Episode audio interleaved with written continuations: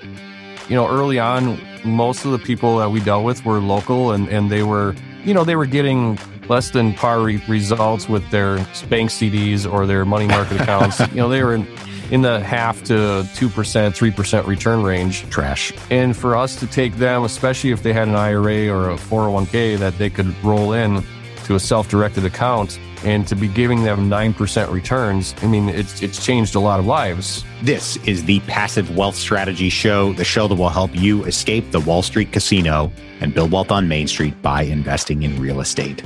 I'm your host, Taylor Loht, and today our guest is Derek Dombeck from Best REI Funding. Today we're learning about private money in real estate investing. Specifically, we're learning about becoming private lenders and investing with private lenders who then lend money out to real estate investors. We're also digging into Derek's experience as a real estate investor, both before and through the Great Recession, lessons that he learned along the way, how he saw things go wrong in others' businesses and also in his own business. A lot of great lessons in this one. Lessons primarily centering and uh, centered around debt, whether you're using debt in your own business or you're investing in debt. A lot of fantastic lessons in this one, and you're going to learn a lot. Once again, I'm your host, Taylor Loht. I'm a real estate investor, and with my company, NT Capital, I help people passively invest in commercial real estate, specifically multifamily and self storage properties. If you'd like to learn more about what I do, just go to investwithtaylor.com, fill out the form, schedule a call with me, and I'll look forward to speaking to you soon. If you're an Apple Podcast user and you enjoy the show, please take a moment and leave us a rating and review on Apple Podcasts. Five stars if you don't mind, guys. I appreciate that so much. That helps other people learn about the show because that helps us rank higher in the Apple Podcast ecosystem in their algorithm. And I'm always honest with you guys. I see your reviews and it gives me a nice little warm and fuzzy feeling every single time because I get to see that you're engaging with the content and you're escaping the Wall Street casino along with us. Don't forget to subscribe and catch us here every Monday, Tuesday, and Thursday. If you know anyone who could use a little bit more passive wealth in their lives, please share the show with them and bring them into the tribe. Once again, our guest today is Derek Dombeck from Best REI Funding. Today, we're learning about private lending in real estate and specifically about the lender side of private lending in real estate, how he raises capital for, for his business from passive investors, and so much more. A lot of great lessons in this one. Without any further ado, here we go. Derek, thank you for joining us today. Thanks for having me, Taylor. Really excited to dig into using private capital for real estate investing. That's what really makes the real estate world go round. Before we do that, though, can you tell our listeners a bit about yourself and your business? So I live in Wisconsin. Uh, our business is based out of Green Bay, Wisconsin, and we I started it out personally back in 2003. So I started out as a house flipper and a landlord, and um, I I built up a fairly large portfolio pretty quick and pretty much lost it all in 2007, mm. 8, and 9. And, you know, went through those learning curves, but forced me to become creative and learn how to do, you know, creative deal structures as far as acquisitions of real estate and um, start taking on partnerships. Met my current partner about 10 years ago. And that is when I really had the shift in mindset as far as moving to private capital because prior to that, I, I had used banks for everything. And even when I lost everything in my portfolio and went through foreclosures and all that fun stuff, I still, I was taking on partners, but that could go and get bank financing. Right. And so when I met Jeff, my current business partner, he had never used the bank for any real estate acquisition ever. So from day one, he did it with private capital, which intrigued me. And as we grew our our company together the first few years every every deal we did was private capital but we got to the point through being in front of the room um, he was uh, hosting the green bay real estate investors association at the time he helped me start another association because we we actually live about 80 90 miles apart and at that time you know we were getting to the point where we were raising more capital than we had deals for and we began uh, lending it out. So we had the we had the investors, we had the relationships with the people that needed the money, and so almost as a side business, we we became private lenders.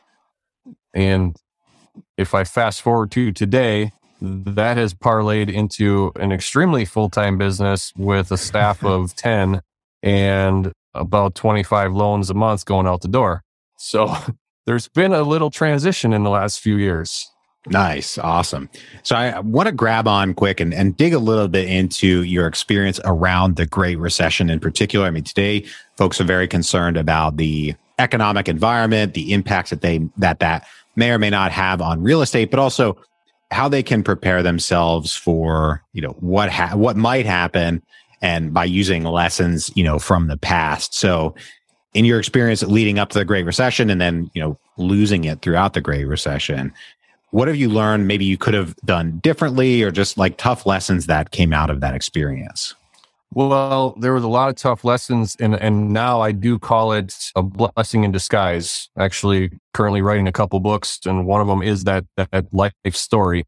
But I got trapped into into using banks and and just didn't look for any other source, didn't look for any other strategy because I had great credit, I had good income, so I could get whatever I wanted. And leveraging my personal home. I think that is the biggest mistake that people make today and and always because it's it's quick, it's easy, it's cheap money, but the risk if something does go wrong of losing your personal home, I feel like it's just too great of a risk to take. I fortunately did not lose my personal home, but it was by the skin of my teeth.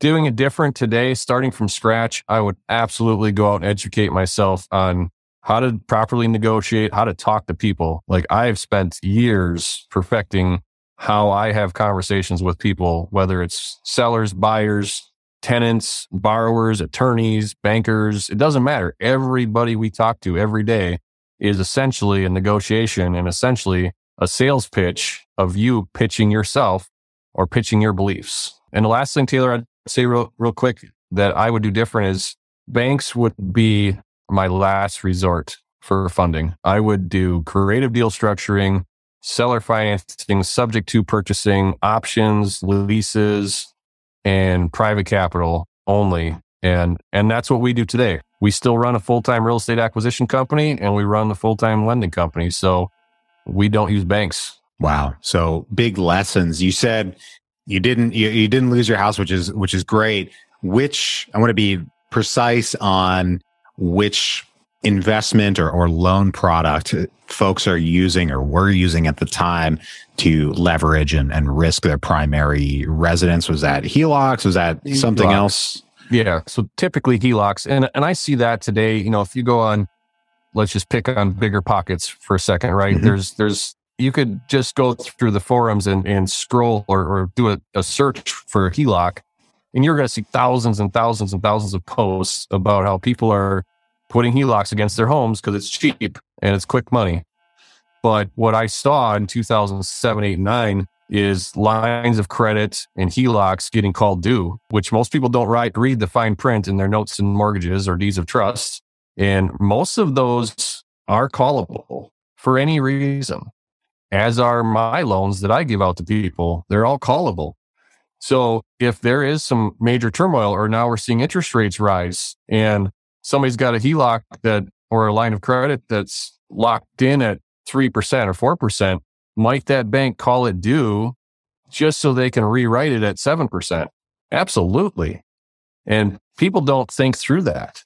They're just, they, they're, they put the blinders on and they just look at it saying, well, I've got $100,000 of equity in my house and I'm going to go buy a rental with it or buy a flip. I, I just, it makes me cringe every time just because of what we went through.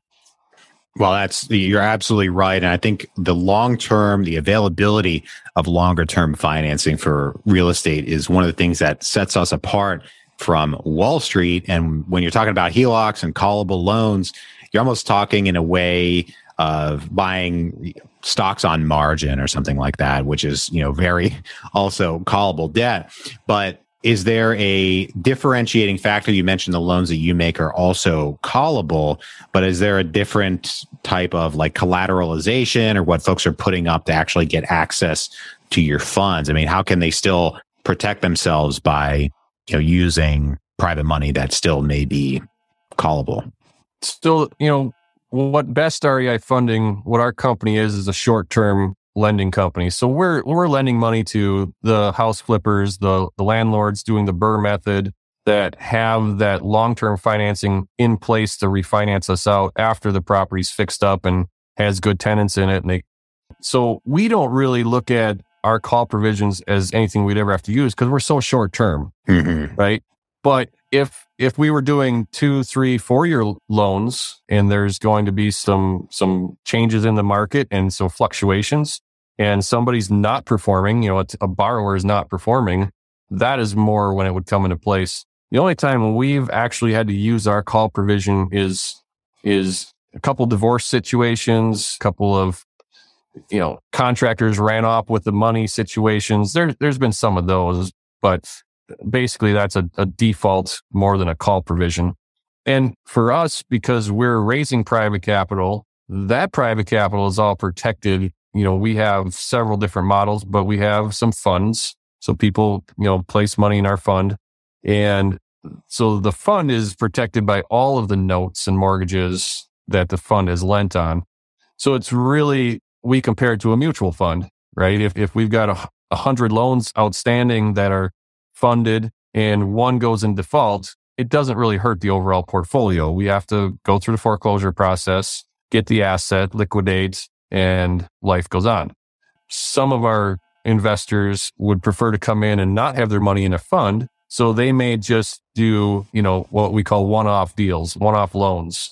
You know, we approach them with or send them the underwriting criteria and everything we have and it says, you know, you're going to be the sole lender on this loan for this six month period of time. There's risk and reward in both, right? The the if they're in the fund, they don't have any decision making. They also don't have to worry about if it does default, their money is not all tied up in one deal. So we we have it both ways. We see it both ways, and I would say the investor that is more experienced in real estate and maybe they don't have a deal that they want to use their money for for a while, they they would come in and do a one-off loan with us um, versus our fund has you know retirement account money, sleepy money, money that that people just want it to accrue. They don't necessarily want to be pulling monthly payments or quarterly payments off of it. So it's kind of the blend, but for us and just in our personal model, we we pay our investors nine percent and we lend our money out at 12, 12 and 13%, depending on uh, geographically where in Wisconsin it's being lent out. Okay, so, so, the business earns the spread, and I think that's a very uh, where I want to dig into this side as well, the the investor side. When folks learn about private lending, they think the only way that I can get in as an investor is to go find somebody who will directly borrow my money. And to my mind, that adds an extra layer of risk because the investor or the lender in that case is all on their own in evaluating the opportunity, evaluating the property. And some folks are more prepared to do that than others. But here you're acting as a kind of intermediary and providing that, additional due diligence and, and network. Yeah. And, and that's actually the, the second book that I'm authoring myself. First book I'm co-authoring with a bunch of other people, but the one that I'm authoring myself, um, which I'd love to give your listeners, if it's okay with you. Sure. Is specifically the lending process, the private lending process, start to finish. What does underwriting look like? What do you watch out for? And it's exactly that. Anybody can do it. I mean, I, I have a, a construction worker's background with a PhD, a public high school diploma. if I can do it, anybody can do it. Right. But you, you've got to, you've got to know what to watch out for. And I think our niche also is because we're regional, we only stay in the state of Wisconsin with our lending. You know, we can be anywhere in the state within three hours. So we also run a full time real estate acquisition company. So we're not afraid to take a property back. But, you know, I see so many lenders make this mistake. Never lend money on something you would not want to own. Mm. And we we see it. We get phone calls from people, you know, other lenders, other borrowers, and it they it's some weird non-conforming building that you know, shouldn't should have never been lent on to begin with. I, that's my caution. Anybody that's thinking about being a lender on their own, you know, just stick to the cookie cutter mom and pop median price points in your local area, and it'll be much much safer try not to get too high of loan to value, especially I, I believe we're going to be in a, a flattening, maybe a declining market a little bit. So that would be my caution to anybody that's, that's thinking about pulling their money from Wall Street and just placing it. Definitely consider that. Absolutely. One of my big questions for the lenders out there, uh, generally in this in this environment, I'm glad we have you here, is interest rates, the federal funds rate, basically mortgage rates, and everywhere else are going up. Are you seeing that in the private lending space? I mean, in principle, yeah, you can charge whatever interest rate you want, but there's a market out there, and you're not going to get much business if you're charging, you know, some huge percentage over what other lenders are charging. So have you seen upward pressure on the rates that you're able to charge for private money? We've not we've not raised our rates or even considered raising our rates. We're we're below our competition on a regional level. There's national competition that comes in and, and they kick our butts in rates. They always do and they always will. Mm-hmm. Where they lack is their customer service and they're selling their loans off. So we keep everything in house. We have an extremely low default rate for that reason as well, because if we get to the end of their six month period, we do allow for extensions. There's provisions that have to be met. There's fees that have to be paid. But if you, if you have these other lenders that have sold that loan off to a hedge fund or to somewhere else, there, there's no negotiating. It's you failed. We're taking the property. So from an interest rate perspective, I feel like we compete more on customer service than rates. I've not seen anyone regionally increasing their rates yet. Uh, and I think the other part of that is what's our cost of money? If if I'm raising at nine percent and I'm having a hard time raising because we're we're always raising money. I mean, we're mm-hmm. we're a growing company. We're looking to raise more money at, at all times. So if I see that I now now have to start paying ten percent, well, then I'm going to have to probably have some upward pressure on on my clients, you know. But if I can keep my investors happy at nine and we've got a good client base of returning customers, I don't see any reason we'll be raising rates. So that's an interesting point. Would it sounds like if I can read into that a little bit or maybe try to restate what you're saying, it sounds like the main driving factor in principle for you to raise your rates would be your ability to raise investor capital at a certain level. And whether you're able to or not, if you have to increase that in order to raise the capital, then you would increase your rates. But until that point, you're comfortable where you are. Yeah. I mean, I'll be honest with you. We live in the upper Midwest. We, people are a little slower to follow trends mm-hmm. in the mm-hmm. Midwest, just in general. And that it's volatile to the point where, you know, they get scared and they just go into, into this non-movement, right? Like they, they won't do anything. and if we said, well, we're going to go from 12% to 13%, even though they could still get good deals and they could still make the same amount of money, they would scare away a, a good percentage of them.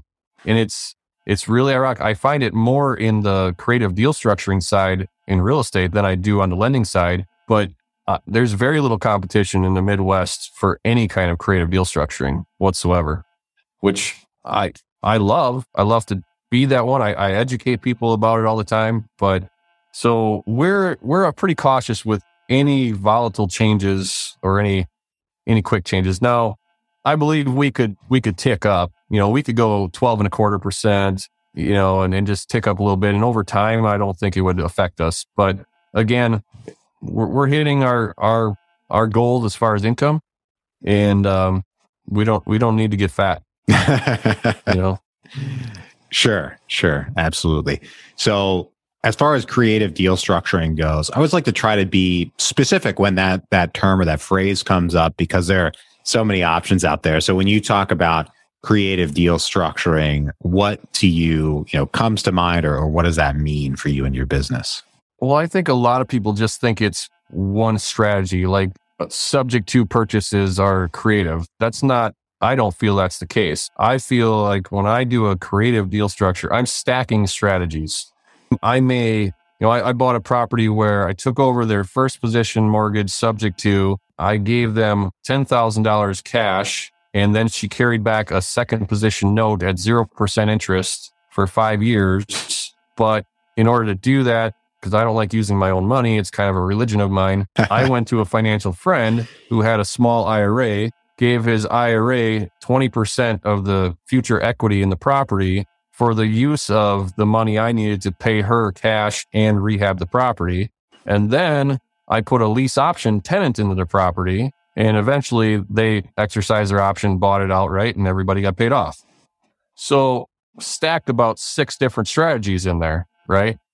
That's what I like to do. And it, it all just comes from having conversations with all parties involved, right? Like I was able to help the seller. I was able to help my financial friend grow his IRA. I did a deal with nothing out of my pocket. And eventually this, this tenant was able to buy the house. So everybody in that scenario came out ahead. That's what I consider creative financing or Great. deal structuring. Great. I love that. I mean, I think that really gets to, I mean, I have to write that down to, to follow everything. I mean, that's definitely creative and, and complicated, but I think I wor- was able to work through it, you know, what, what was happening in my head as you, you said it, but just to be sure, like, I have to write that down and figure it out. Yeah, we might have to whiteboard that one later, Taylor. But but the point of that is they're not always that intense. But it really, if you take it one piece at a time, it wasn't that technical. It was just solving a, a problem, right? Like like the seller has a problem. That's that's X. We need to solve for X. You know, I, I sucked at algebra, but I can figure out how to solve for X in real estate. I don't know why. So not a lot of like cube roots or, or calculus in real estate. It's a lot, lot, No. uh, a lot less complicated. it's all eighth grade math. That's right. That's right.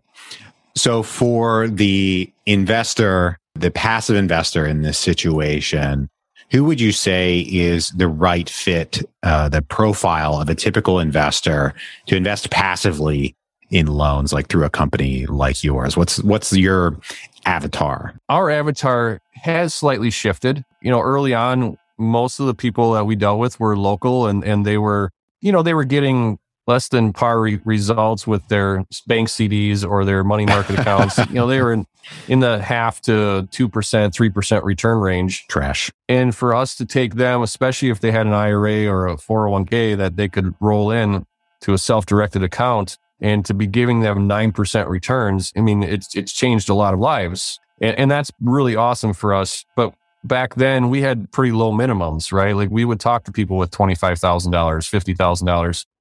It's tougher now because we're dealing with, you know, much larger dollar amounts on loans going out the door to, to deal with, or I, I shouldn't use the word deal with, to, to take the time Mhm. with each investor that they deserve, whether they have $25,000 or $250,000, it takes the same amount of time and takes the same amount of reporting and paperwork. And so at this point, we, we like to see people that have a $100,000 to start with. And it's pretty common, you know, people want to start and they want to see how it goes and what's the process. I actually, quick fun story for me. I, I, I go out west hunting.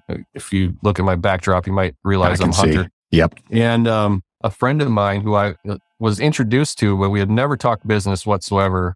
He lived in Minnesota. So we would stop and pick him up and drive to Colorado. And one night we got talking about real estate and he was thinking about buying a house and his, him and his neighbor each were going to put in $100,000 cash, fix up this house and flip it. Neither one had ever done it before. So I said, well, what are you going to make at the end of the day? And he said, well, you know, we think we'll make 20,000 on. I said, so you're going to make 10% return on your money after you do six months of hard labor and hopefully it sells for what you think. And I said, Mike, we pay our investors 9% returns for doing nothing. And so that parlayed into uh, the first amount of money that he invested with us was like $65,000. And from that point on, this has been about five years now. He's got about $550,000 with us. There, his average rate of return, because he is involved in a couple other deals that I specifically own um, that are long term deals, but his average yield is 7.9%. And they had all, and this was all cash that they had sitting in a 2% money market account. So Mike and, and his wife Beth uh, have, you know, changed their their financial outcome as they're nearing uh, he's in his mid 50s now, right? But as they're nearing that point in time where they kind of want to relax and and kick back a little bit, just look at the compounding effect. If they would have kept that money at 2% five years ago versus what it is now at 7.9, right? I just, I look at the, I really enjoy the fact that I get to help people that may or may not have the ability to get those higher returns. But, you know, we certainly do have more and more people that are approaching us now that, that are accredited and, and, you know, looking for alternative investments and passive investments. And we're more than happy to, to uh, have those conversations. Nice. Awesome. Appreciate you digging into that. Yeah. I think more busy, high earning professionals should think about the value of their time, especially as it pertains to their investments. I think a lot more real estate investors would would invest passively if they thought more about their return on time, their dollars per hour, and what they're learning, what they're earning in their investments, and rather, you know, prefer to invest with professionals instead if they thought about that. But anyway, right now we're going to take a quick break for our sponsor. The first step to growing your wealth is tracking your wealth, income, spending, and everything else about your finances. You can start tracking your wealth for free and get six free months of wealth advisory with personal capital by going to escapingwallstreet.com and using our link. Create your free account today and automate the way you track your money. Personal Capital is my preferred way to track my finances, and now we're making that available for listeners. Terms and conditions apply. See the Personal Capital website for details. Once again, to get the offer, go to escapingwallstreet.com and use our link. Back to the show. All right, Derek, I've got three questions I ask every guest on the show. Are you ready? Yep. Great. First one What is the best investment you ever made other than in your education? Best investment I ever made was I joined several masterminds that changed my outcome, my outlook on life, my outlook on on the vision for my personal life. Most business owners build a big business and hope that someday they'll have time to enjoy the fruits of their labor. Mm-hmm. And I was you know, the same thing. I mean, we worked seven days a week. I'd answer the phone all hours of the day. Kind of started to hurt my family life uh, with my wife and kids. So we designed our personal life and we built a business that fits within the time that's left to work. So I just got back from a five week road trip with my family a couple days ago. And I averaged about an hour and a half to three hours of work a day, Monday through Friday, while I was on the road. But we built our business where I can do what I need to do from anywhere. And so, best investment, hands down, the, you know, a decent mastermind peer group of people that are going to, you know, help you get to that that next level. Nice. I love that. We had the best investment. Now we go to the other side of the coin. This one's a little more painful. The worst investment. What is the oh. worst investment you ever made? The worst investment I had, it was a house, and I had bought a defaulted note from a friend of mine.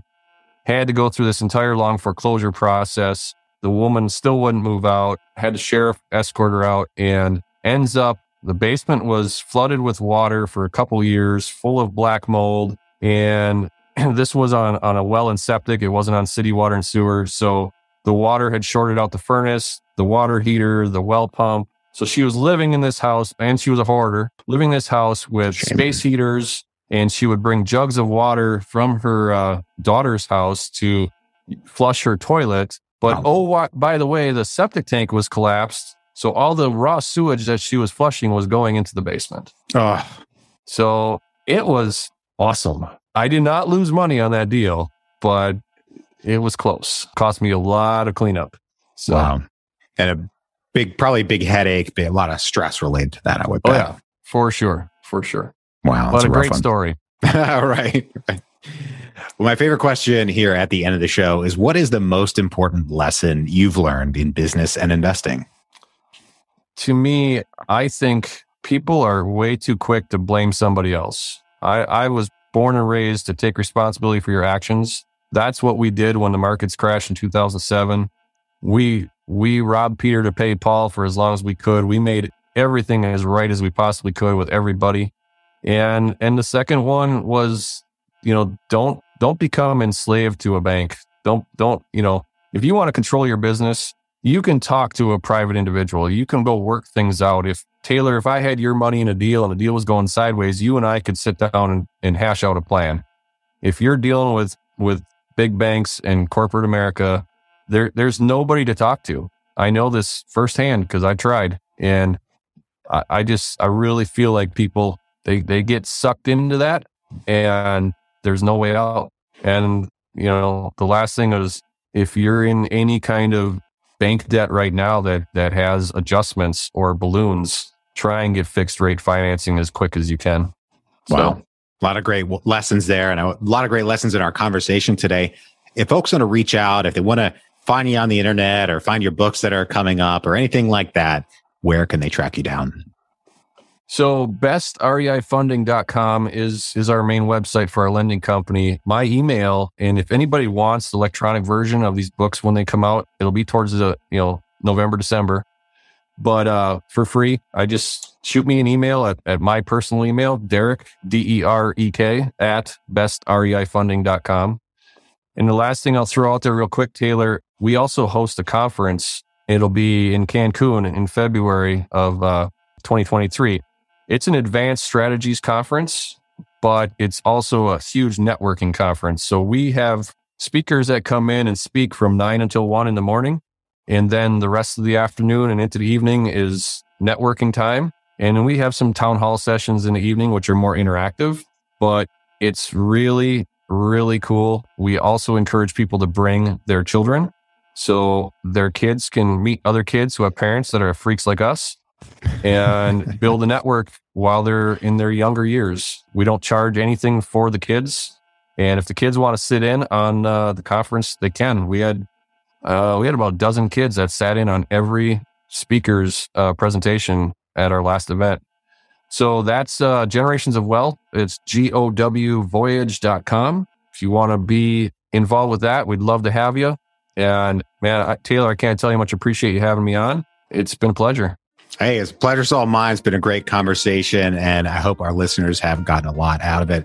To those out there tuning in, thank you so much for joining us today. If you're enjoying the show, please leave us a rating and review on Apple Podcasts. Five stars if you don't mind. I appreciate that so much. That helps other people learn about the show because that helps us rank higher in the Apple Podcast ecosystem. And I'm always honest with you guys. That gives me a nice little warm and fuzzy feeling because I get to see that you're engaging with the content and you're escaping the Wall Street casino along with us.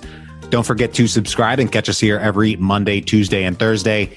Right now, I hope you have a great rest of your day, and we'll talk to you on the next one. Bye bye.